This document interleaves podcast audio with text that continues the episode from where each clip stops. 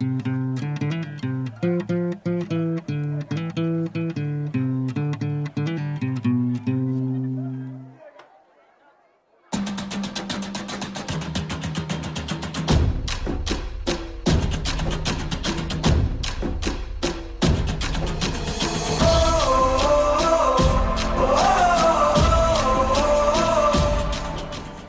12 پادکست پرسیس خوش آمدید. این قسمت رو تقدیم میکنیم به محمد بن سلمان آل سعود، ولیعهد، نخست وزیر و حاکم بالفعل عربستان سعودی. ملت میرن کلکسیون تمر و عروسک و قوطی کبریت و نمیدونم کارت ورزشی و دیگه خیلی پولدار باشی تابلوهای نقاشی و مجسمه و از این چیزا جمع میکنن.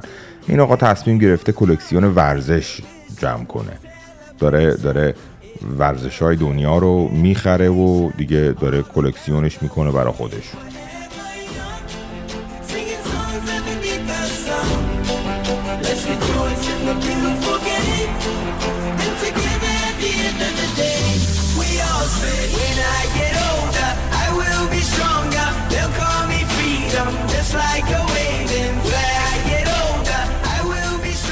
چند وقت پیش ظاهراً عربستان سعودی، یعنی خود دولت عربستان، نه یه بیلیونر عرب، با استفاده و جلو انداختن یه منبع پولی به اسم پف که مخفف پابلیک اینوستمنت فاند هستش و صندوق سرمایه‌گذاری ملی کشور، میره و با پروفشنال گالف اسوسییشن تماس میگیره، با پی جی ای تماس میگیره. پی جی ای همون سازمانیه که کل ورزش گلف و هدایت و راه اندازی تورنمنت‌ها و همه چیه گلف دست پی جی ایه. میره با اینا تماس میگیره و میگه که آقا جان ما میخوایم بیایم تو ورزش گلف سرمایه گذاری کنیم. کمیسیونر یا رئیس پی جی ای آقایی به اسم جی موناهان، ایشون برمیگرده میگه که نه آقا لازم نیست، دستتون درد نکنه. ظاهرا جی موناهان نگران این بوده که پول یک کشوری مثل عربستان سعودی تو ورزشی که تو سالهای اخیر خیلی داره چهره و هویت آمریکایی به خودش میگیره، ممکنه در طولانی مدت دردسر ساز شه. به اینا میگه نه و عربا هم خوششون نمیاد، بهشون بر میخوره. در عکس العمل این نه میان یه ارگان یا یه تور جدیدی رو راه میندازن به اسم LIV Golf LIV Golf. کسی جدیشون نمیگیره، ولی در فاصله خیلی خیلی کوتاه LIV Golf خودش رو به یه جایی میرسونه که پی جی ای عملا مجبور میشه بیاد بگه که آقا من واقعا عذر میخوام، من اشتباه کردم. خلاصه دوتا تورنمنت با هم دیگه تلفیق میشن و در نهایت عربستان به هدفش میرسه و نفوذ کامل و کنترل جامع ورزش گلف رو به دست خودش میگیره. همین اتفاق داره برای ورزش تنیس میفته یا تو دنیای ریسینگ. با وجود اینکه عربستان هنوز نتونسته کل فرمول 1 رو متعلق به خودش بکنه، ولی نفوذش به قدری تو این ورزش زیاد شده که دیگه اصلا اجتناب ناپذیره. امروز برای تحلیل این مسائل که اولا عربستان چرا داره این کارا رو میکنه، ثانیا هدفش چیه، چه جوری و با چه روشی داره این کارا رو انجام میده و کی در خطره، احتیاج به کمک داشتم. واسه همین از کارن مکوندی دعوت کردم که اولین مهمان پادکست پرسیس باشه.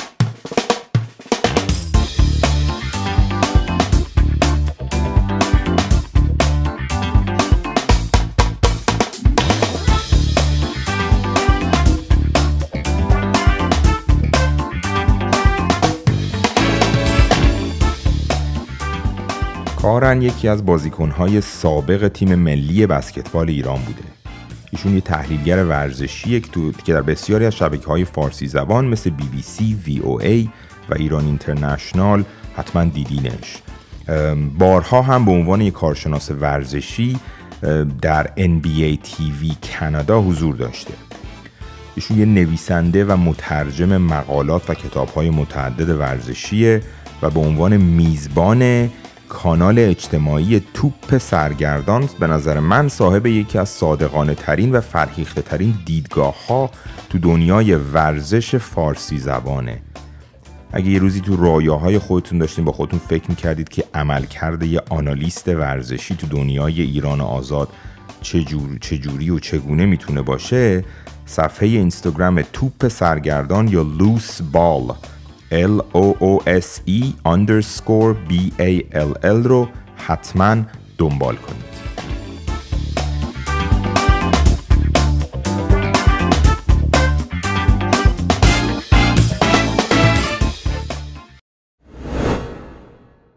ببین، ورزش مقوله اجتماعیه که شما تو هر چیز دیگه‌ای میتونی اونو قرار بدی و اگه تو تاریخ ورزش نگاه بکنین لزوماً ورزش همش مال این نبود که ورزش از باب سلامتی، ورزش تو چارچوبای دیگه قرار میگرفته که حالا یا از طریق ورزش چیزی رو بهش برسن یا از طریق ورزش به یه هدف اجتماعی برسن. و حالا مثلا نمونه خیلی مرتبط با چیزی که من دوست دارم بسکتباله، اینه که همین ورزش بسکتبال توسط یه مؤسسه مذهبی درست شد. ورزش والیبال توی مؤسسه مذهبی درست شد، یعنی منظور کلیسا دیگه، منظور نه توی چیزی که YMCA آره یه مؤسسه مذهبیه و کسی که بسکتبال رو اختراع کرد یه آخوند بود رسما. حالا درسته که استاد تربیت بدنی بوده اینا. حالا کانسپتشون چی بوده؟ اینا یه انجمن، این مجموعه تشکیل دادن که بتونن جوونا رو به سمت، حالا خودشون میگفتن اخلاق، ولی به سمت مذهب بکشن و اینا اومدن YMCA رو درست کردن. به این نتیجه رسیدن که بعد از انقلاب صنعتی در انگلستان یه مقوله‌ای به وجود اومد به نام اوقات فراغت، چون آدم‌ها اینجوری نبود که از صبح تا شب کار کنن. یارو مثلا 8 صبح میرفته تا 10 شب کار میکرد، بعد 10 شب نمی‌دونستن چیکار کنن و مثلا صنعت اوقات فراغت به وجود اومد. و بعد این اوقات فراغت توی اروپا کشید به موضوع نمیدونم مشروب خوردن، موضوعات خارج از چارچوب خانواده و از این داستانا. یه بابایی به این نتیجه رسید که آقا از طریق ورزش جوونا رو بکشه و انقدر این قضیه سازمان یافته شد که در واقع دیدیم که ورزش والیبال و بسکتبال توسط یه سازمان مذهبی اختراع شده. حالا در واقع این نمونه‌ای بود از اصلا فوتبال به خاورمیانه همین جوری رفته. وقتی انگلیسی میرفتن کالونایز کنن، میرفتن میگرفتن، میخواستن نظم و استراکچر و ساختار درست اجتماعی به اینا یاد بدن، در قبال مسابقه یاد میدادن. اصلا کاملا حرف درست. بله، شما الان نگاه کنید اصلا مقوله ورزش استعماری یا کلونیال اسپورت یه داستانی برای خودش. شما برای چی یه کشوری مثل فیلیپین، اینا دیوانه بسکتبالن به خاطر اینکه 100 سال به طور غیر رسمی اینا، حالا عددش امیدوارم درست باشه، اینا مستعمره آمریکا بودن، آمریکایی‌ها سربازاشون فرستادن اونجا بسکتبال بازی می‌کردن. یا کشور هند، کشور پاکستان، کشورهای همین کربیان ورزش‌های کلونیال دارن. یعنی آره، مثلا کریکت توی هندوستان آره. از انگلیس هم اومده. آره، یعنی ورزش میاد یه چیز دیگر رو میخواد انیبل کنه، یعنی به یه چیز دیگه میخواد این انرژی. حالا میخواد قضیه حاکمیت، قضیه کنترل، قضیه خودنمایی. و این قضیه خودنمایی از طریق ورزش که ورزش‌شویی یه زیرمقولشه، یه چیزیه که فراوونه. آقا شما یه کشور داری میخوای تو جهان مطرحش کنی، چیکار میکنی؟ مثل شاه میای مسابقات المپیک آسیایی تهران رو برگزار میکنی. یعنی چی؟ یعنی استادیوم میسازی. یا مثل چین که مثلا المپیک آره، حالا آسیا آره همینطوره. و لزوماً هم یه امر منفی نیست. آقا شما میخوای یه چیزی باشیم، شما میخوای عضوی از یه جامعه‌ای باشی که خودتو تو اونا میبینی. مثلا شما موقعی که وضعیت خوب میشه میری یه دونه مرسدس میخری، نمیدونم میری یه دونه عضویت کانتری کلاب میخری، نمیدونم دیگه از اون سوپرمارکت مثلا نکبته خرید نمیکنی. You want to move up اصطلاحاً. یعنی برگردیم به عربستان. آره. یعنی نیت عربستان از این کارهایی که داره الان میکنه نیتش نیست که مثلا کشورش رو یه کشور ورزشی بکنه. عربستان تو تاریخ المپیک 4 دونه مدال بیشتر نبرده، 2 برانز برده، 2 میدونم نقره برده. نیت عربستان مثلا این نیست که بیاد ورزش تیم ملی فوتبال خودش رو یه کاری بکنه که بیاد قهرمان جام جهانی شه. نیت عربستان اینه که چون در چهره دنیا جهانی مطرح کنه، بگه منو نگاه کنید ببینید من چه کشور. همینطوره. اولندش که شما ببین این قضیه نشون دادن خودشو توی مسابقات ورزشی خیلی خودشو بارزتر نشون بده. شما مثلا به عنوان یه شهروند ایرانی، شهروند عربستان، شهروند چین، شما مدال جایزه نوبل میگیری. این توجهی که جایزه نوبل به کشور شما و در واقع جلب میکنه یک 100 میلیونم برگزاری جام جهانی نیست و رسیدن به اینی که توی شهروندی درست بکنی که جام بتونه نوبل بگیره خیلی پروسه پیچیده تریه. یا اینکه بخوای مثلا اقتصادتو کاری بکنی که کشورت یه جوری بشه که مثلا سنگاپور همه بخوان بیان اونجا، پروسه خیلی پیچیده تریه.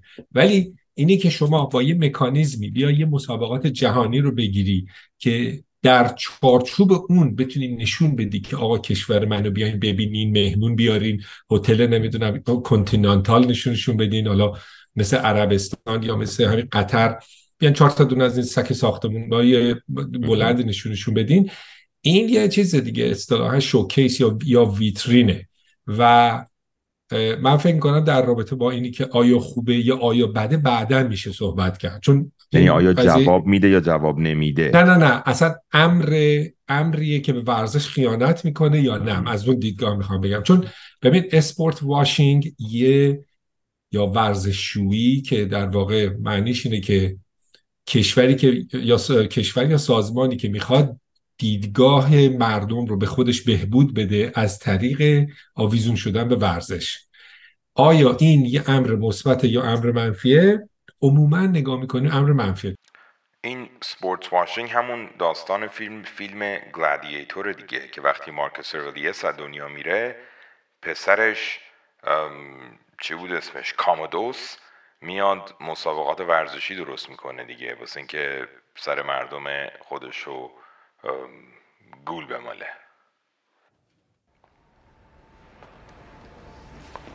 Greatness is a vision. Exactly. A vision. Do you not see, Lucilla? I will give the people a vision of Rome and they'll love me for it. And they'll soon forget the tedious sermonizing of a few dry old men.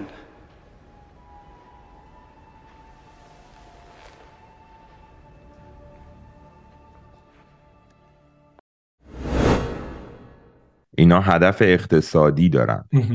هدف اقتصادیشون اون داستان ویژن 2030 ولیعهدش. آره هر کدوم هم یکی دارن دیگه. عربستان یه ویژنی داره. ببین شما تو الان تو ویژن 2030 عربستان اگه نگاه بکنی، من بعید میدونم شبیه سازی سازمان AAU توش باشه. AAU حالا برای دوستانی که با آشنایی ندارن، سازمان ورزش آماتوری در آمریکاست. بزرگترین شبکه ورزش آماتوری جهانه و شاید قدیمی ترین و پیشرفته ترین هم باشه که آقا از بچه 3 ساله توش هست تا بازیکنای بزرگسالی که دوست دارن آماتوری ورزش بکنن. شما این میخوای ورزش رو توسعه بدی، راهش گراسروت بین مردمت، راهش گراسروت و بعید میدونم توی برنامه‌های نمیدونم 40 ساله، برنامه‌های 30 ساله کشور عربی امری در رابطه با توسعه ورزشی هدف وجود داشته باشه. حتی برای مثلا ساختن این لیگ سوپر لیگ فوتبالش اینا من رفتم نگاه کردم، اینا پروجکشنی که اومدن نوشتن آقا لیگ فوتبال ما درآمد سالانش ما می‌خوایم تا سال 2030 حدود 300 خورده میلیون $300 باشه. خب بعد شما که میری مثلا به آقای امباپه 1.1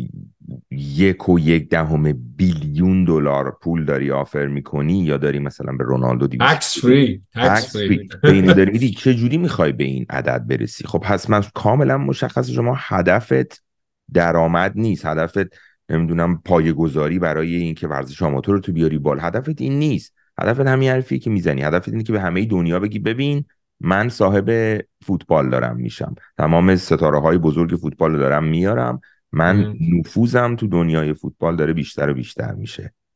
حالا فوتبالو نمیدونم به کجا برسن، چون که زیاد همچین خیلی خوب موفق نبودن. تو کل ستاره‌هایی که خواستن بگیرن فقط رونالدو رو تونستن بگیرن، اونم یه فرصت خیلی مناسبی براشون به وجود اومدش.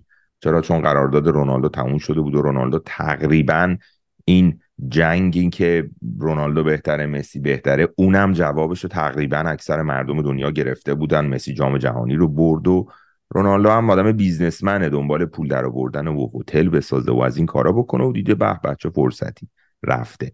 ولی خب مسی طرف آخرین باری که من تو با هم صحبت کردیم تکلیف امباپه مشخص نشده بود، الان تکلیف امباپه مشخص شد. حالا نمیدونم، ولی سر گلف که به نظر من شاید خیلی ها راجع به گلف کمتر دقت میکنن، گلف بهشون دسترسی میده. الان صاحب گلفم کاملا. حالا من راجع به این توی آغاز پادکست صحبت کردم، ولی بهشون دسترسی میده به آدمایی مثل بزرگترین سیاستمدارای دنیا، بزرگترین ثروتمندای دنیا. یعنی اون واقعا بهشون پرستیژ میده، اون یه سرمایه‌گذاریه که جواب داده بهشون. بله. و یه تفاوتی هم داره که شما موقعی که یه دونه یا دو تا بازیکن میگیری، محدوده زمانی که اینا رو در اختیار داری متفاوته با اینکه شما یه کامپتیشن رو به کل خریدی. تا موقعی که اون کامپتیشن هست، شما چه ورزشکار توش داشته باشی چه ورزشکار نداشته باشی، اون آقایون عربی با اون لباسهای محلیشون اونجا ظاهر خواهند شد.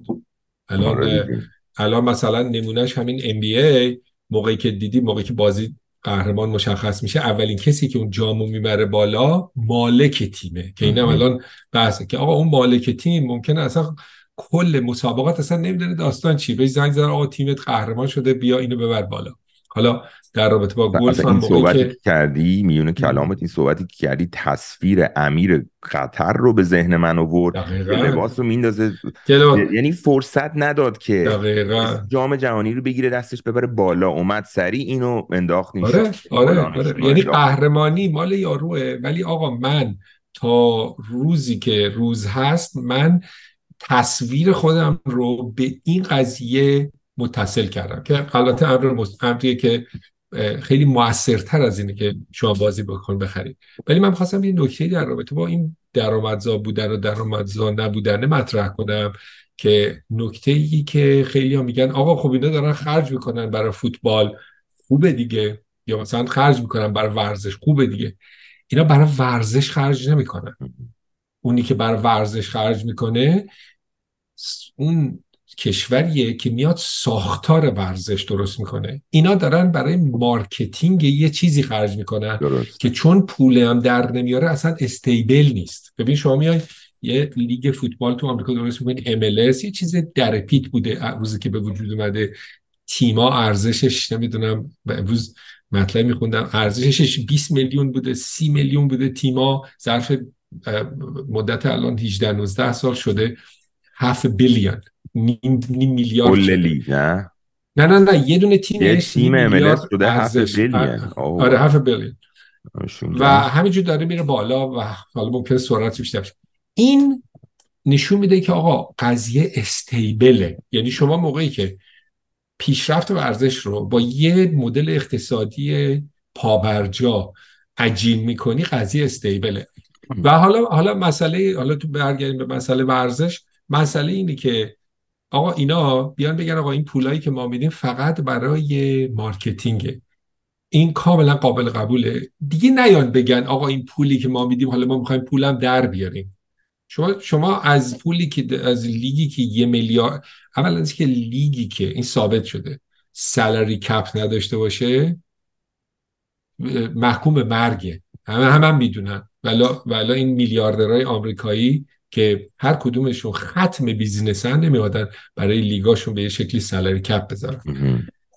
قضیه به هر حال قضیه اینه که این میخواد کشورش رو اطلاع بده. حالا در کنار کشورش، سوالی که من از تو دارم، به نظر تو حس میکنی که اینا میخوان فرهنگشون به دیگران منتقل کنن یا فرهنگشون رو هم شوکیس کنن؟ ببین یه چیزی که من همیشه راجبش فکر میکنم، تفاوت اسلامیه چون فرهنگ عرب وقتی راجع به عربستان صحبت می‌کنی، وقتی میگی فرهنگ عرب، آره 80% دینه، راجع به اسلام صحبت می‌کنی. چرا؟ چون قبل از اسلام خب عربستان واقعا چیز دیگه‌ای نداشته. آره نومد لایف دیگه، زندگی سرنشینی توهین نیست. اصلا توهین لایف. این وقتی که میاد وارد فرهنگ مملکت ما میشه، خب حقیقتش اینه که جزوی از فرهنگ ما هم میشه، جزوی از ادبیاتمون میشه، جزوی از خیلی چیزامون میشه. ما یه درگیری درونی داریم با این قضیه، چون از خیلی زوایا بهمون دین بدی کرده. ما میخوایم این بخش فرهنگو دائم میخوایم بدیمش، پرتش کنیم بره، میگیم نه به ما ربطی نداره، این جزوی از هویت ما نیست، در صورتی که هست. عربا خیلی با اسلام راحت ترن، خیلی باهاش راحت ترن، باهاش راحت تر برخورد میکنن. عرب من دیدم توی لس آنجلس میچرخه و میره، نمیدونم هر کاری که همه میکنن میکنه، بعد برکه میگرده به مملکت خودش، یوهو میبینی چی شد این رو اینستاگرامش، روی سوشال میدیاش یوهو تبدیل میشه به اون عربی که من و تو ذهنمون داریم. درسته، درسته. یعنی واسه همین نمیدونم فرهنگشون رو من فکر نکنم بخوان به کسی تلقین کنن، فرهنگشون جزئی از هویتشونه، باهاش میاد خودش. نه یعنی بخشی از این مارکتینگی که آقا من اینم هستن. آره. ببین مثلا میگم وقتی لیو گالف اعلام کرد که میخواد، یعنی وقتی پی جی ای اعلام کرد که با لیو گالف قرارداد $3 بیلیون بسته، خانواده های 9/11 اعتراض کردن، همین الان دارن اعتراض میکنن. بله. خب این به چی دارن اعتراض میکنن؟ دارن به این اعتراض میکنن که شما گالف یه ورزش کشور ما رو دادید به کسانی که اومدن حمله کردن و زدن و ساختمان‌های دوقلو رو ریختن دیگه. پس یه مشکل چیز دارن، هویتی، یه مشکل ایمیج. البته من یه توضیح بدم برای بچه‌هایی که ممکنه با شنونده‌هایی که ممکنه با این ماجرا آشنا نباشن. خانواده‌های 9/11 یه پرونده باز دارن که در دوران اوباما این پرونده یه بخشش چیز شد، بخشش محرمانه اعلام شد. بعد موقعی که ترامپ اومد، ترامپ اعلام کرد این بخش محرمانه رو من بازش میکنم، که نکرد. آقای بایدن که اومد دوباره قول داد بخش محرمانه رو من باز میکنم، یه بخشیش رو باز کرد. توی اون بخش محرمانه گزارش FBI اومده بود که این موضوع تروریستی به طور مستقیم از سوی دولت عربستان ساپورت شده و خانواده های 9/11 میخوان از دولت عربستان از بابت همین گزارش شکایت کنند. و ارتباط بین لیو گالف که در واقع به خاطر اون صندوق ملی کشور عربستانه، مثل اینه که آقا شما سازمانی که میخوای شکایت تروریستی ازش بکنی، همون سازمان تروریستی اومده خرید. یعنی بحث این نیست که مثلا از مردم عرب بعدشون میاد یا میگن مردم عرب تروریستن، میگن آقا این دولت عربستان که الان مالک لیو گالفه، این طبق اون گزارشی که بخشیش هنوز محرمانه است البته، چیز شده به عنوان مقصر تروریستی شناخته شده. نکتهشون اینه. این مسئله خیلی مهمیه. وقتی ما راجع به این سرمایه گذاری ها داریم صحبت میکنیم، داریم راجع به اون حساب قرض‌الحسنه عمومی عربستان داریم صحبت میکنیم. یعنی این یه سازمانیه به اسم پف. اینا یعنی دولت، یعنی مستقیما تمامی پول این سازمان زیر دست محمد بن سلمان. یعنی وقتی که ما میگیم مثلا عربستان رفته چه میدونم نیوکاسل را رفته خرید $408 میلیون، همینجوری که تو گفتی یه فرد بیلیونر عرب نرفته خریده. بله. دولت عربستان الان مستقیما صاحب تیم نیوکاسله. وقتی که مثلا عربستان با پی جی ای این کارو کرده، دولت عربستانه. نمیدونم اخیراً رفته بود به F1 $20 میلیارد آفر داده بود که همه رو بخریم، دولت عربستان. حالا F1 گفته نه. میدونی این خیلی مسئله مهمیه. کار به جای رسیده که دیگه کسای دیگه، بیلیونرهای دیگه نمیتونن با این عددا رقابت کنن. میدونی مثلا کی باید بره یه همچین سرمایه گذاری های عظیمی بکنه بدون اینکه درآمدی داشته باشه در آینده؟ اصلا چجوری میخواد درآمد داشته باشه؟ من اصلا نکتهش همینه. میگم من رفتم در آوردم توی پریمیرز لیگ 5 تا تیم اول لیگ ضرر سود کردن، بقیه تیم‌ها همه ضرر مالی داشتن. درسته. همه ضرر مالی داشتن. حالا دوست دارم راجع به این صحبت کنم، این مسئله خیلی جالبیه. این یه قسمتیشه که به نظر من خیلی بهشون کردیت باید بدیم، اینا چجوری دارن این کارو میکنن. میدونی نقطه میان میرن نقطه ضعف‌های اقتصادی لیگ ها رو پیدا میکنن، میان بعد میرن حمله میکنن به اون. مثلا سر گلف اومدن رفتن، اینو من تون بگم، اینا میرن به پی جی ای میگن آقا ما میخوایم بیام به شما سرمایه گذاری کنیم. پی جی ای هم میگه برو بابا ما نمیذاریم شما سرمایه گذاری کنیم. میگن نمیذاری اوکی ما میریم تورنمنت خودمون رو درست میکنیم. میرن تورنمنت خودشون رو درست میکنن، میان اول نگاه میکنن میگن چه ایرادایی تو پی جی ای وجود داره. مثلا اولین ایرادش اینه که تورنمنت‌های پی جی ای 72 تا سوراخ باید اینا بازی کنن، بازیکن‌ها له میشن، میان میگن مانه ما 54 تاییه، اصلا لو حرف رومن میشه 54. بعد مثلا میان نگاه میکنن میگنن که حالا من این قسمت رو دوست دارم تو راجبش صحبت کنی، بازیکن‌های پی جی ای درآمداشون و مسائل مالیشون چجوریه. یا مثلا میان نگاه میکنن میگن پی جی ای درس کد داره، یا کسی شلوار کوتاه نمیتونه پاش کنه، میگه تو تورنمنت ما سر با کوتاه پاتون کنید. موزیک میذارن وسط تورن، یه کاری میکنن همه بیان بازیکن‌ها به سمتشون، پول توپولم بله. بهشون میدن. حالا در کنار بله. همه اینا بله. بله. ببین برای که حالا گلف تصفیه بین ایرانی‌ها، حالا چون اطلاعات ورزشیش کمه خیلی شناخته شده نیست، به خاطر همین من این توضیحی که دادی رو میخوام با یه مثال ساده بیان کنم. شما فرض کنید تو محلتون یه دونه پاساژ خیلی خوبیه و شما میخواید پاساژ رو بخرید، شما میخواید یه مغازه تو پاساژ بخرید، یواش یواش برید بقیه مغازه‌ها رو بخرید، به شما نمیفروشن. شما میرید نگاه میکنی پشت این پاساژ یه پاساژ دیگه است، میای اون پاساژ رو میخری به مغازه‌دارای اون پاساژ که بهشون ظلم شده، نمیدونم حقشو خوردن، نمیدونم سندی که اون فروشنده اصلی بهشون داده نمیدونم مسئله داشته، میگه آقا ولش، بیا من اینجا 6 دنگ بهت میدم، 2 نبش، پول برقم نمیخواد بدی، بهت هم گارانتی میکنم اگه آره. مشتری نیاد پول بهت میدم. آره. بعد یواش یواش چی میشه؟ از ته اون پاساژ 2-3 تا میرن. بعد همزمان شما میایی به یکی از اون یارو که مثلا نبش پاساژ داره رولکس میفروشه، میایی میگه آقا مثلا تو سالی چند تا رولکس میفروشی؟ میگه مثلا 100 میلیون. میگه من 1 میلیارد بهت میدم، تو فقط بیا سر دکون ما.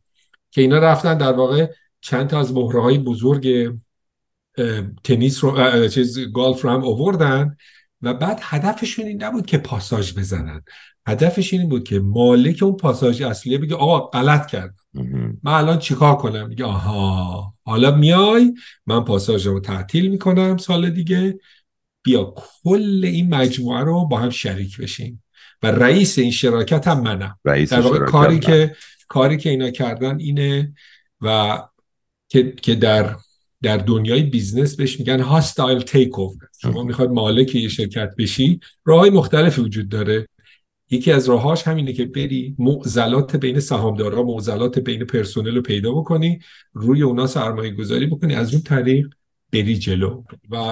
و از این نظر یکی از موفق ترین هاستایل تیک اوورهای من فکر کنم تاریخ ورزش حرفه‌ای در جهان بود، چون اینا تونستن ظرف 2 سال لیو چند تا فصل کامل برگزار شد؟ یه دونه آره. یه دونه ظرف 1 سال اونو به زانو در آورد. ظرف از هر زاویه میان به پی جی ای حمله میکنن. آره. میان سوپر استارهای لیگ رو بهشون پول توپل آفر میکنن که حالا مثلا تایگر وودز گفت نه، خب بگه نه. الان بدون داره میزنه سر خودش میگه چرا گفتم نه.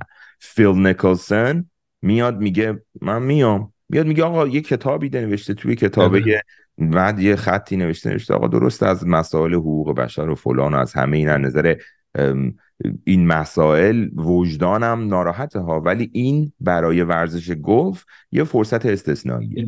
همه میگن آی تو آدم خیانتکار به وطنی و فلان. و الان فیل نیکلسون چی میگن $200 میلیون ساینینگ بونس تو جیبش. $200 میلیون فقط گرفته که بره اونجا حاضر شه. بعد بازیکن‌ها خوشحالن. علتی که بازیکن‌ها خوشحالن این مسئله خیلی مهمیه. یه بازیکن تور گلف یا حتی الان راجع به تنیس صحبت خواهیم کرد، همین اتفاق برای تنیس خواهد افتاد. اینا استخدام خودشونن، یعنی خودشون پیمانکارن، قرارداد با کسی ندارن. یعنی میگم پیمانکار یعنی چی؟ یعنی شما وقتی میبینی مثلا یه بازیکن تنیس وسط ویمبلدون وایساده داره بازی میکنه، پول سفرش خودش داده، پول هتلش خودش داده، نمیدونم مربیاش رو میبینی تو اون باکس خاله و عمش نشستن، همه اونا رو هم خودش داده. اگه بد بازی کنه تو اون تورنمنت، کوالیفای نشه، بیاد مرحله بعد، پول در نمیاره، پس یارو خرج میکنه، آخرش ضرر هم میکنه. چرا؟ واسه اینکه بیسلاین سالری یه درآمد گارانتی شده به عنوان یه ورزشکار پروفشنال نه پی جی ای به بازیکن‌های گلف میده، نه بازیکن‌های تنیس میگیرن، نه پی تی ای میگیرن، نه دبلیو تی ای، به هیچ کدوم از اینا نمیدن. درسته؟ این باعث میشه که جفت این ورزش‌ها تنها کسانی که پول در میارن 100 نفر اولن. شما نفر 101م رو بری نگاه کنی پول در نمیاره. نفر 190 تنیس درآمد سالانه $60,000. یعنی بعضی راننده اوبر. آره دیگه، اگه دقیقاً همینطوره. یعنی اگه بره مثلا منیجر یه چه میدونم یه کار رنتال بشه، بیشتر از این پول آلمارت کار کنه. بعد از 500 نمیتونن چیز کنن که کار نداشته. درسته که بازیکن حرفه، من یه زمانی فکر می‌کردم بازیکن حرفه‌ای کسیه که ورزش شغلشه، هیچ کار دیگه‌ای نمی‌کنه، در صورتی که این نیست. نفر 500 به بعد تنیس شغل دارن، کار میکنن، بعد در کنارش مثلا میرن سالی 7 تا 10 تا تورنمنت هم شرکت میکنن. درسته. و این اگه الان عربستان از راه برسه، همون کاری که با لیو گالف کرده رو با اینا بکنه. دیروز اتفاقا با یه مربی تنیس راجع به این موضوع صحبت میکردم، میگفت برای همه خوبه. واسه چی؟ واسه که خب پول در میارن، بازیکنهای حرفه‌ای پول در میارن. عربستان حالا این وسط با تنیس چی کار خواهد کرد اون یه داستان دیگه است دیگه. بزرگترین علتی که پی جی ای کم میاره 2 تا مسئله بوده. مسئله اول این بوده که بازیکن‌ها سو میکنن، پی جی ای میاد تهدید میکنه، اگه برید برای لیو گالف بازی کنید من از تورنمنتم بیرونتون میکنم. بازیکن‌ها میگن تو اجازه نری این کارو بکنی، موناپولی که نداری اینجا که فقط گلف مان تو باشه.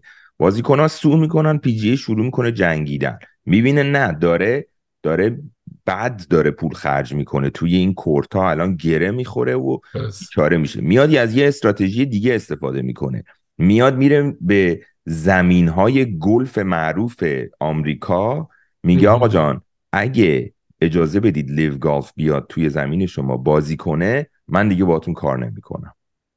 اینجا خب یه ذره لیو گالف نگران میشه که خب اونا میتونن نذارن دیگه، ولی لیو گالف میره پیش یه دوست عزیز عربستان، عربا که یه چیز حدود 15 تا زمین فوق‌العاده زیبا توی آمریکا داره که 2 تاش استاندارد جهانی دیگه، یکی بدمنستر، یکی هم فلوریدا دوران. آره استاندارد جهانیه. ترامپ هم میگه من مخلصتونم هستم. آره دیگه آقا بیزینسه دیگه. آقا 2 تا پیمانکاره، این مشتری و مشتریه. یه مشتری میگه آقا اگه با فلانی کار بکنی من دیگه بیزنسم نمیارم. یه مشتری دیگه میاد میگه نه تنها من اون بیزنس رو کاور میکنم بلکه احتمالاً جای دیگه هم کاور میکنم. Well, I've known these people for a long time in Saudi Arabia and they've been friends of mine for a long time. They've invested in many American companies. They own big percentages of many American companies and frankly what they're doing for golf is so great. What they're doing for the players is so great. The salaries are going to go way up. The PGA was not loved by a lot of the players, as you know, for a long time. Now they have an alternative, and nobody would have ever known there was going to be a gold rush like this. I think nobody ever knew that they were going to be paying signing bonuses. The prize money was going to be much higher, you know, 4, 5, 6 times higher. So instead of $1 million, you'd win 5 or 7 or 8, a lot of money, and it's even going up. So. But the PGA Tour hasn't reacted well. از این نظر که اینا اومدن ساختار غلط و غیر پایدار بعضی از رقابت‌های ورزشی خیلی آبرومند و تاریخی آمریکا رو شناسایی کردن. حالا آمریکا یا جهانی از همونجا دارن میزنن بهش. فوتبال اروپا به دلیل اینی که شما فوتبال هرچی بیشتر توش خرج بکنی بیشتر نتیجه میگیری، یه ایراده دیگه، چون سالری کپ نداشتن دیگه، اینا اومدن از طریق پول ریختن.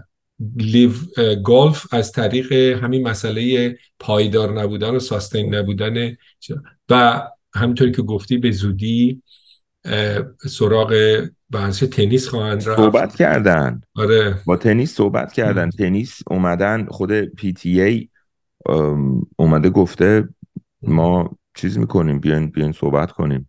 نمیخواد به اون اشتباهایی که سر گالف شده رو تو تنیس، تو ATP معذرت میخوام میگم پی تی ای، تو ATP اون اشتباهاتی که سر گالف کردن رو نمیخوان انجام بدن.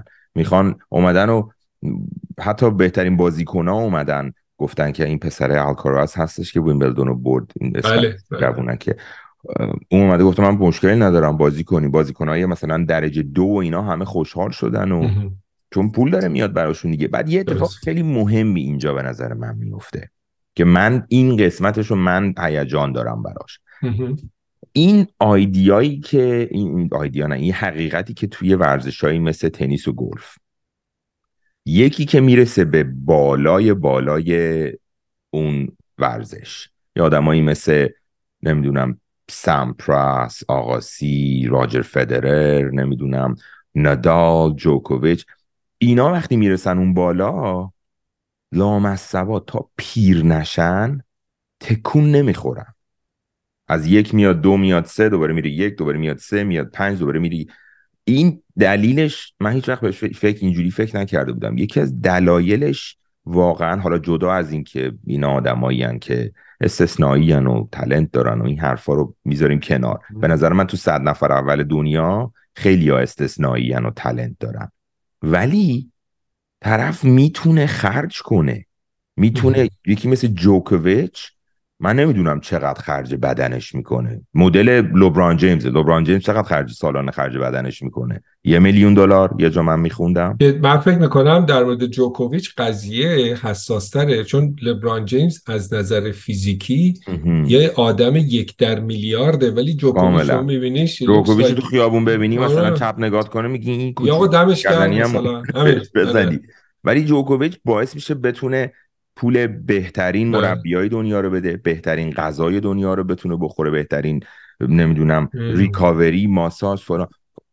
چرا؟ چون آغاز مثلا سالی 37-38 میلیون دلار درآمدشه، 7 میلیونش از تنیسه، 30 میلیون از اندورسمنته. بله درسته. خب حالا 10 میلیونش هم میریزه پایین قضیه. 10 میلیونش آره. حالا یکی که نفر 100 دنیا قرار گرفته، نفر 500 دنیا قرار گرفته، تمام تالنت و تمام نمیدونم انگیزه دنیا رو هم داره، این چقدر باید خرج کنه که خودشو برسونه به اون بالا؟ درست. شما یه بچه رو بخوای ببری یه تنیس باز حرفه‌ایش کنی، $400,000 باید خرجش کنی تازه بتونی پروش کنی. $400,000 بعد خرجش کنی، بعد بازی کنی که $400,000 خرجش کردی، یهو میرسه به یه جا که درآمد سالانه $60,000. خب آیا این برای حتی برای پدر مادر، حتی برای کسی که میخواد تنیس بسازه، این سرمایه گذاری معقولی نیست؟ بله. برو مهندس، برو کامپیوتر ساینس بخون، برو نمیدونم، نرو دنبال این کار. ولی وقتی که PIF بیاد این تور تنیس هم بخره، بیاد اعلام کنه آقا بیسلاین سالری ما داریم برای هر کی که وارد تور بشه، مثلا یه عددی $500,000 واسه تمام بازیکن‌ها بیسلاین، اون موقع باعث میشه که نفر 500 هم بتونه بکشونه خودشو بالا. من برای این قسمتش خیلی هیجان دارم که تو بازیکن بهتر، تعداد بیشتری خواهی دید. بازیکن تنیس از موناپولی میاد بیرون. این قسمتش برای من خیلی هیجان انگیزه. اما یه چیزی من فکر میکنم، این که بیان سالری بذاره، حالا ما داریم در مورد تاثیر این قضیه که پولهای بی حساب کتاب وارد ورزش میشه در خود ورزش نگاه میکنن، مثلا کاری نداریم پولک کجا میاد.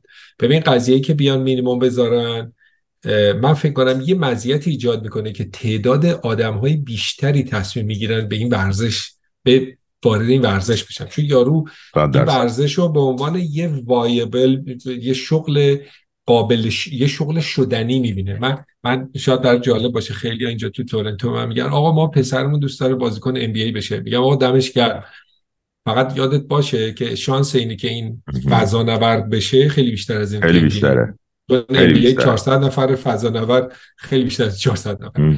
نکته‌ای که هست این مینیمم، ولی تا موقعی که مثل فرمول 1 لیمیت خرج نذارن، دوباره اون جوکوویچه همون 37 میلیونشو در میاره و اون بالا میمونه، چون همونطوری که تو گفتی تفاوت بین تالنت، قدرت فیزیکی حالا و تجربه بین نفر اول تا نفر صدم اونقدی نیست که تفاوت بین تجربه و توانایی دکتری که یا مربی که به نفر صدم سرویس میده به یه نفر اول سرویس میده زمین تا آسمون فرق داره.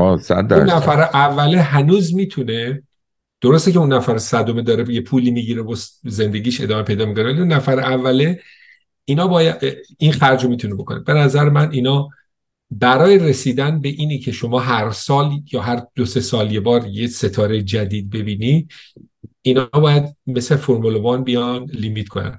اگه یادت باشه NBA که لیگ NBA که در سال 1946 افتتاح شد، تو 20 سال اولش دو تا قهرمان داشت، نصف بیشترش بوستون سلتیکس بود. دقیقا همین داستان بود، آقا بوستون سلتیکس توانایی اینو داشت خرج که سالری کپ هم نبود، به قول گوینده‌های ورزشی آمریکا بیشتر تیما بازیکناش لوله‌کش و قصاب بودن، اینا بازیکناشون حرفه‌ای بود و میدیدی تو 20 سال اول نمیدونم 9 سال یا 12 سال پشت اینا اول شدن، تا اینکه یواش یواش این برابری ایجاد شد، بعد سالری کپ اومد، کار به جایی رسید که اگه یه تیم 2 سال پشت سر هم اول میشد یه کاری میکردن که دیگه نتونه بازیکن بگیره و این هنوز جا داره من فکر می‌کنم تا برسیم به اون حالتی که هر سال یه چیزی بیاد.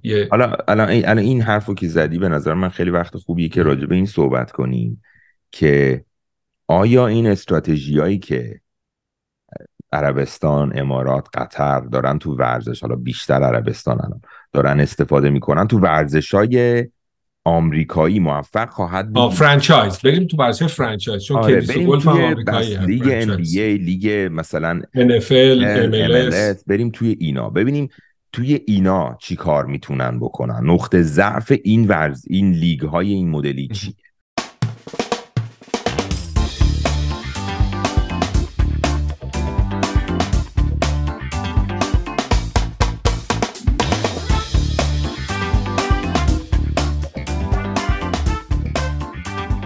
ببین نکته‌ای که در مورد این لیگا هست، حالا من NFL رو کمتر میدونم، NHL رو کمتر میدونم، NBA و MLS رو خیلی بیشتر میدونم. ببینید اینا لیگایی بودن که واقعا مشکلات پایه داشتن.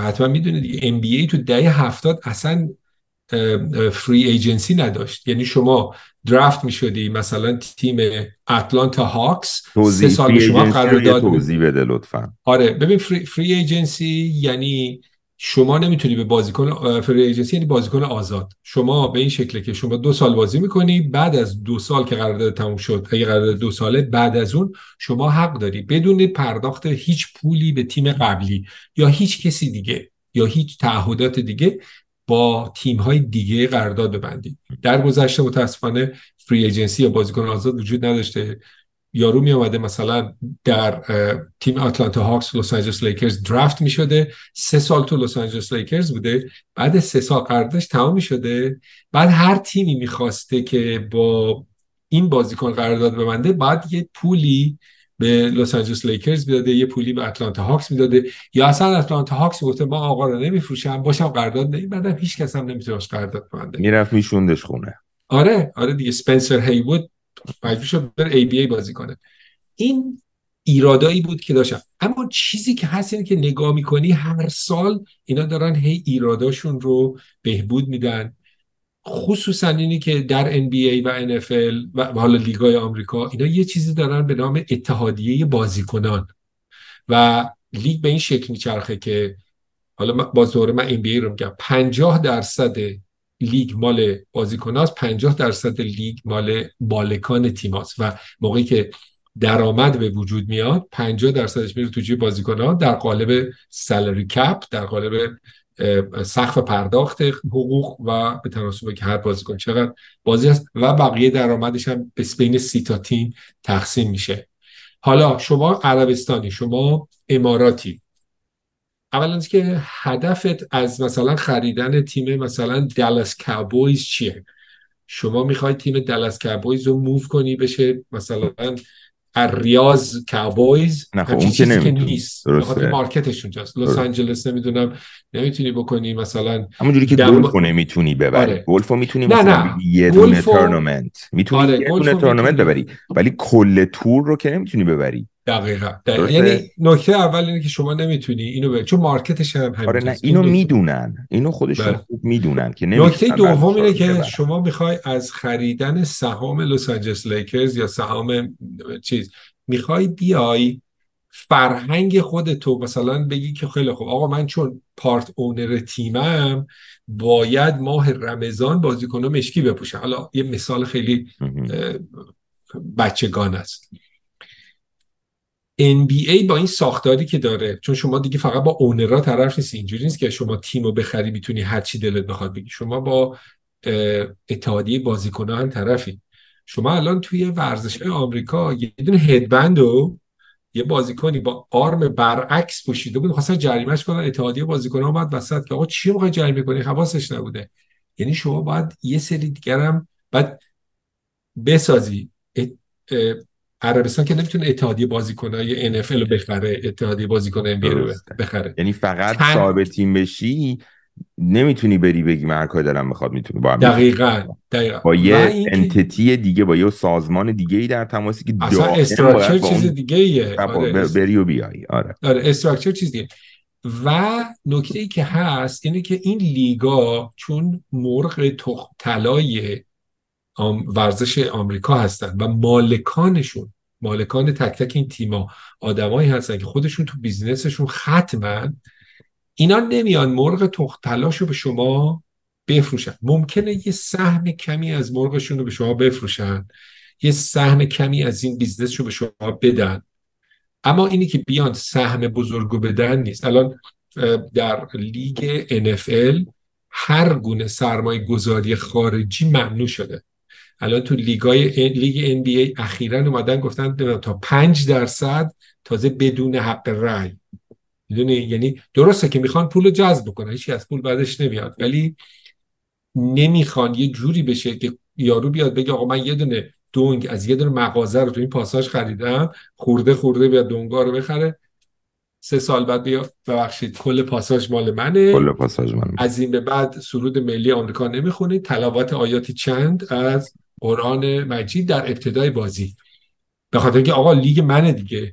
یا اصلا این قضیه دیگه، تو اصلا یه تیم بخوای فروش بره توی ام بی ای باید بری بشینی پیش اونرای تیمای دیگه، باید رأی بدن، اینجوری نیست و رأیش باید 100% باشه و اینم خیلی باید 100 باشه. دموکراسی نیست. من فکر کنم نباید 100%. همه باید. من چی دیدم که وقتی مایکل جردن تیمش رو فروخت، 3 میلیارد تیم رو فروخت، این صاحب نیویورک مثل این که پس شاید مثلا اولین بار رأی داده بوده. نه. یه چیزی این مدلی دیدم. حالا ولی مثلا یونانیموس باید باشه، باید یونانیموس باشه. اونرشیپ کارتل، یعنی دراگ کارتل. دقیقاً. این دراگ کارتل که نمیذاره کسی وارد بیزنسش نفوذ کنه، این کارتل اونرهای ام بی ای نمیذاره کسی وارد شه. این NBA NFL NHL همین. آره تمام لیگ‌های حرفه‌ای آمریکا. این مسئله اوله.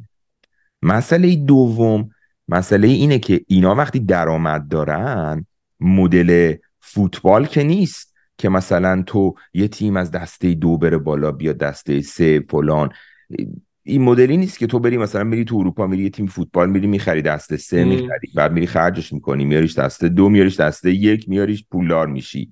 یعنی تو عملا میتونی تیم بسازی وارد لیگشون کنی، تو آمریکا نمیتونی این کارو بکنی. درسته. مسئله آخرم که مسئله به نظر من مهمترینه اینه که اینا پولا رو در میارن، همه رو میریزن رو میز، میگن اوکی مثلا تیم لس آنجلس لیکرز یا مثلا نیویورک نیکس از همه بیشتر درآمد داشته، استادیومش از همه بیشتر فروش کرده، مثلا تبلیغاتش فلانه، بله. اینقدر این پولانه توه.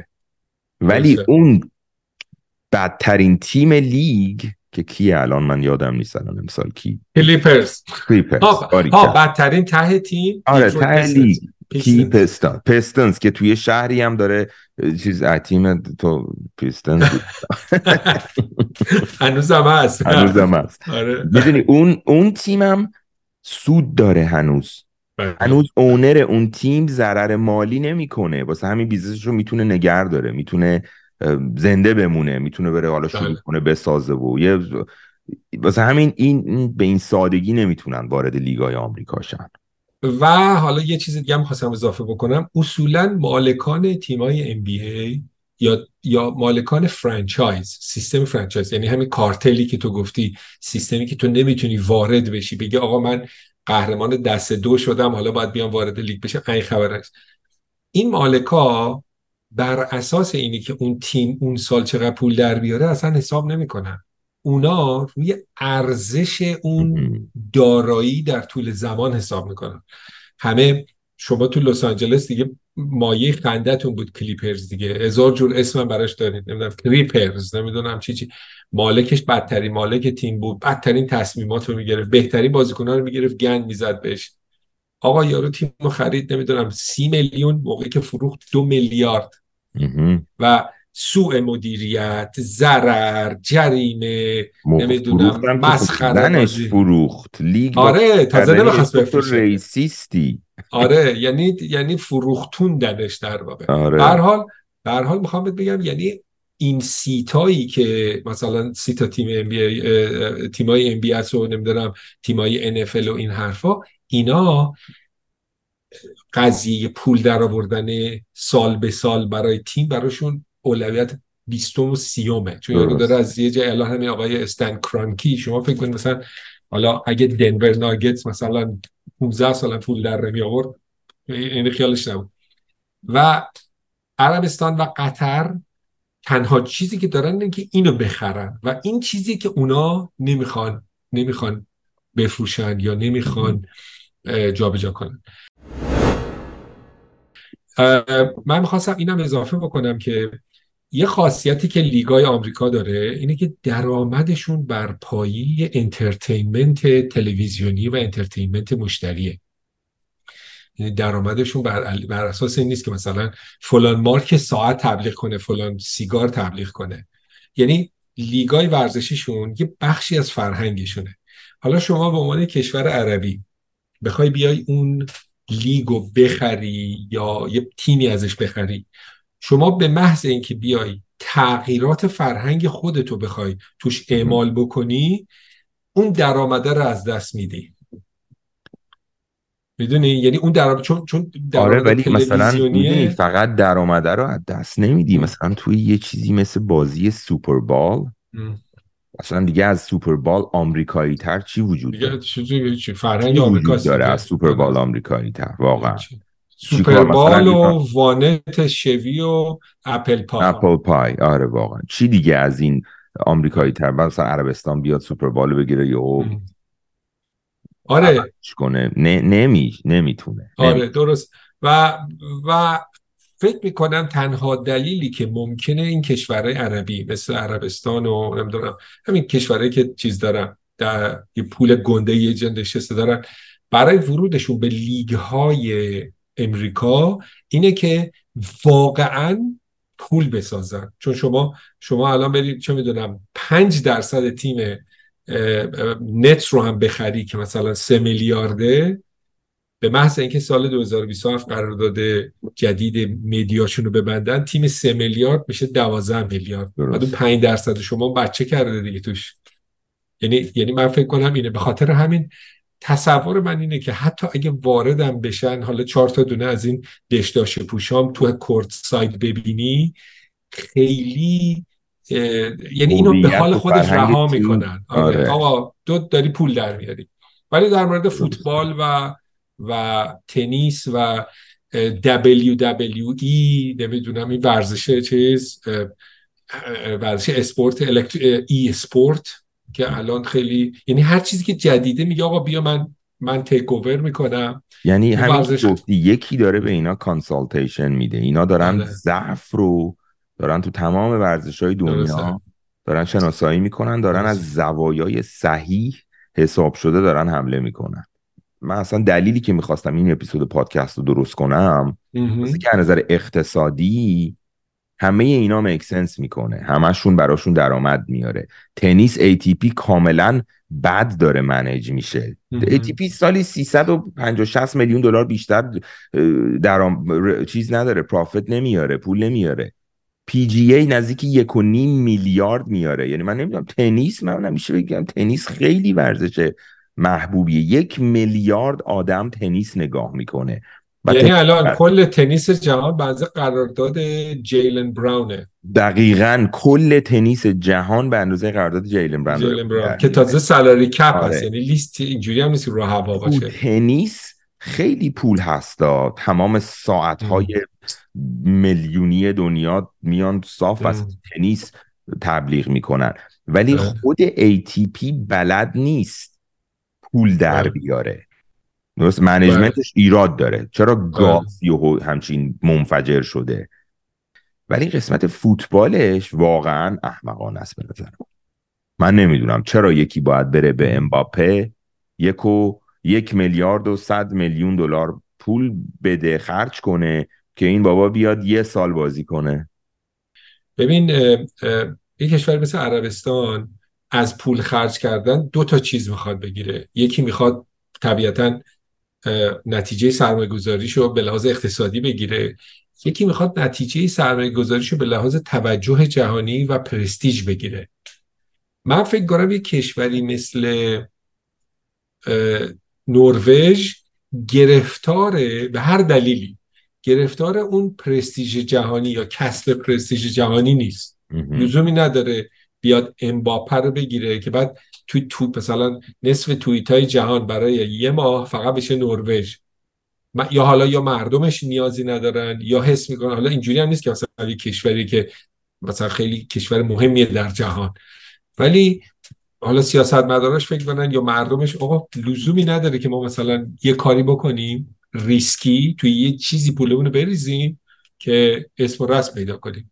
و کشورهای عربی، چون من حدسم اینه که دولت، تو میگی نظر مردمش میخواد تامین کنه، به نظر من خیلی بر اساس کاراکتر یه فرده. من از شهروندای عربستانی که خودم میشناسم از نزدیک شنیدم اینه که میگم آقا داستان این آقای MBS چیه؟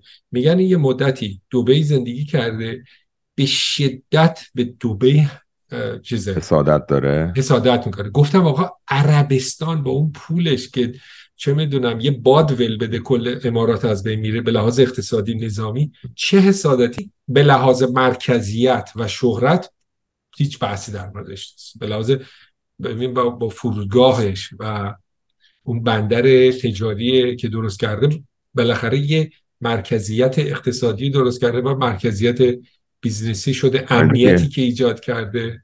الان غرب بخواد بره خاورمیانه، بخواد بره یه جای امن تو خاورمیانه، بخواد بره قطر رو نمیدونم همین چیز دیگه. دبی قطر هیچی نداره در مقابل دبی.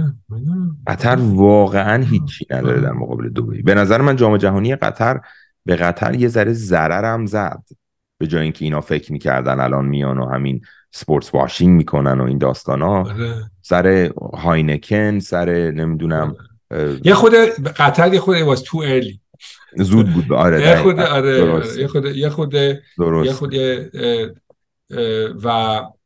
و این قضیه کانسرواتیسم، همین آدمایی که آقا نباید شورت بپوشید، نباید فلان بپوشید، یه خورده پرده کشور عربی رو باز کرد که داستان چیه. حالا میدونی همین ریسک هم ممکنه برای عربستان وجود داشته باشه دیگه. همین ریسک هم برای عربستان ممکنه وجود داشته باشه که تو برگردی بری مثلا این ساله. حالا دیگه هم راجع به همه چی صحبت کردیم، ولی به نظر چرا امباپه نرفت؟ چرا حرف حاضر نشد؟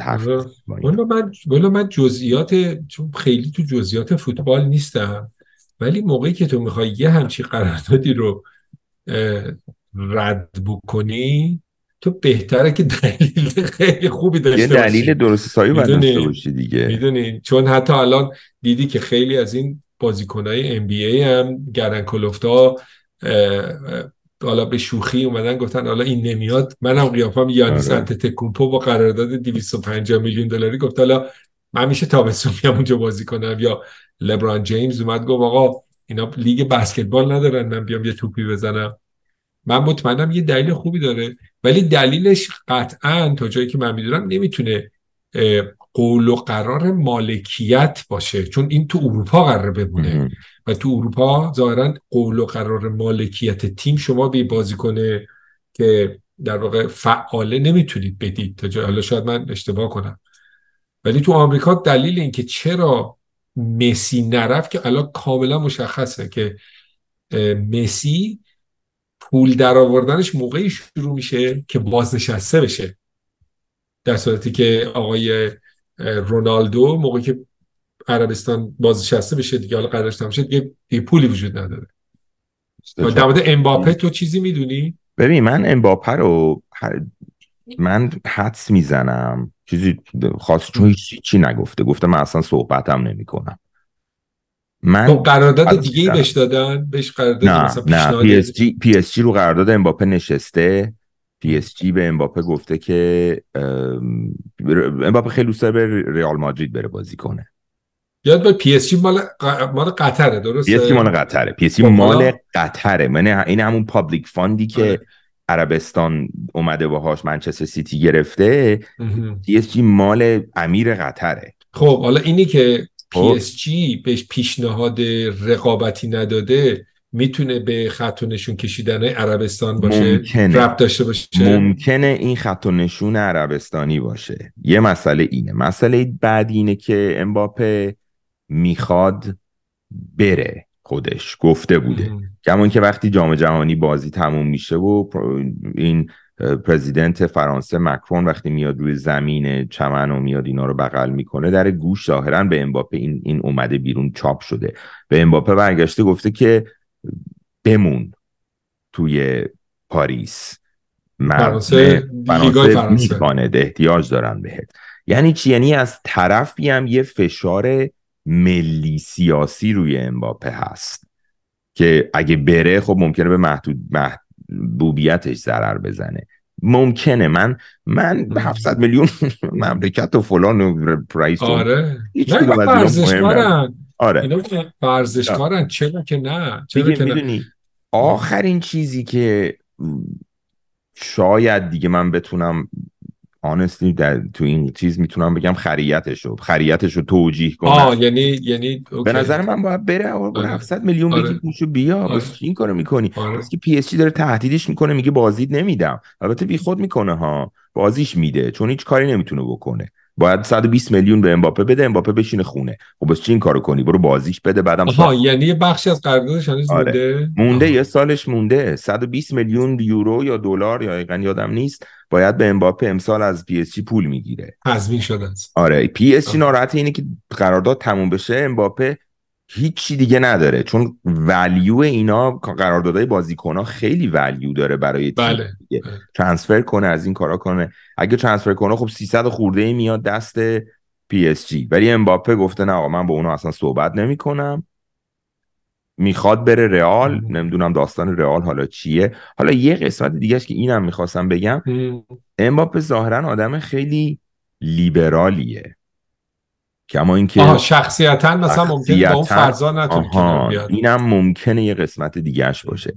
شخصیتاً ایشون مثلا یه سال و نیم 2 سال یه دوست دختری داشت، یه خانوم ترانسجندر بودیشون، علناً با امباپه مدل ترانسجندر بود. حالا شما بردار این آدم ببر اونجا اصلا چیکار می‌خوای بکنی؟ حالا الان با هم نیستن ولی چیکارش می‌کنی؟ خب این آدم برمیگرده میگه اوکی من 22 سالمه الان دارم 120 میلیون امسال پول در میارم، بعدم میرم در میارم پول رو دیگه، درم میاره ها، ولی خب ریسک مصدومیت وجود داره. ریسک الان پسر لبران جیمز قرار بود بیاد پردرآمدترین بازیکن ام بی ای بشه، وسط زمین بسکتبال ایست قلبی بچه گرفت، هنوز نیومده و نرسیده و خب الان تکلیف آینده درآمدیه، هر لحظه ممکنه شده باشه کاریرش. حالا همین من فکر کنم شاید هم مثلا پیش خودش گفته که آقا من الان جوونم، من ربطی به مسی و اینا ندارم، اگه من برم حالا یه پول کلوفتی هم میگیرم ولی یه برچسبی رو من میخوره که آقا دیگه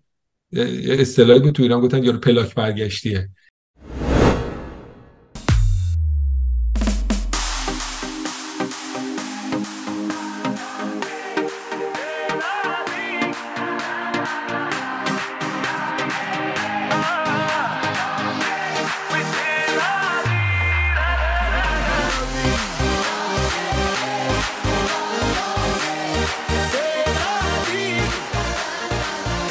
های برنامه شما رو به هیچ خدایی نمیسپرم ولی از صمیم قلب آرزو میکنم که یه روزی آقا چرا نمیگی؟ چیو نمیگم؟ باز داری این کار رو میکنی دیگه، باز داری یه چیزی باید بگی نمی. خب چیو نمیگم؟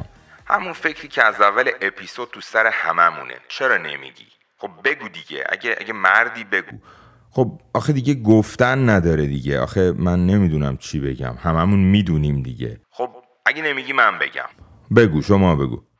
خاک بر سر این مملکتی که ما داریم که واقعا اصلا چی بگم که دیگه واقعا با همسایه‌های غربی دیگه نمیشه مقایسه‌مون کرد، باید با این همسایه‌های شرقی فقط مقایسه‌مون کنیم.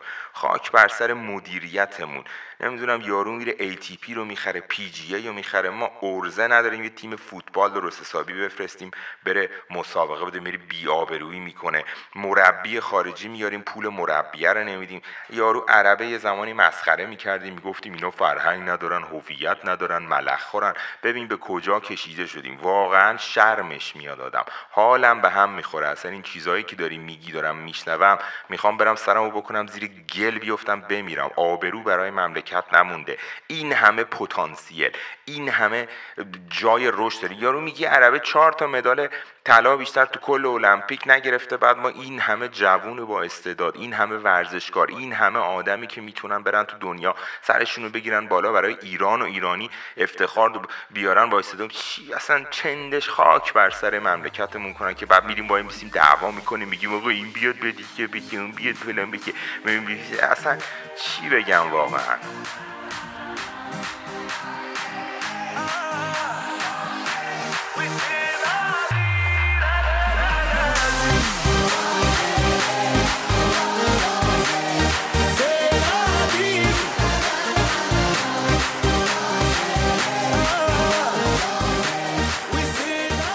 آقا در انتهای برنامه شما رو به هیچ خدایی نمیسپرم ولی از صمیم قلب آرزو میکنم یه روزی ما هم بتونیم تو دنیای بین‌المللی شروع کنیم کلکسیون جمع کنیم، ما هم بتونیم کلکسیون جمع کنیم.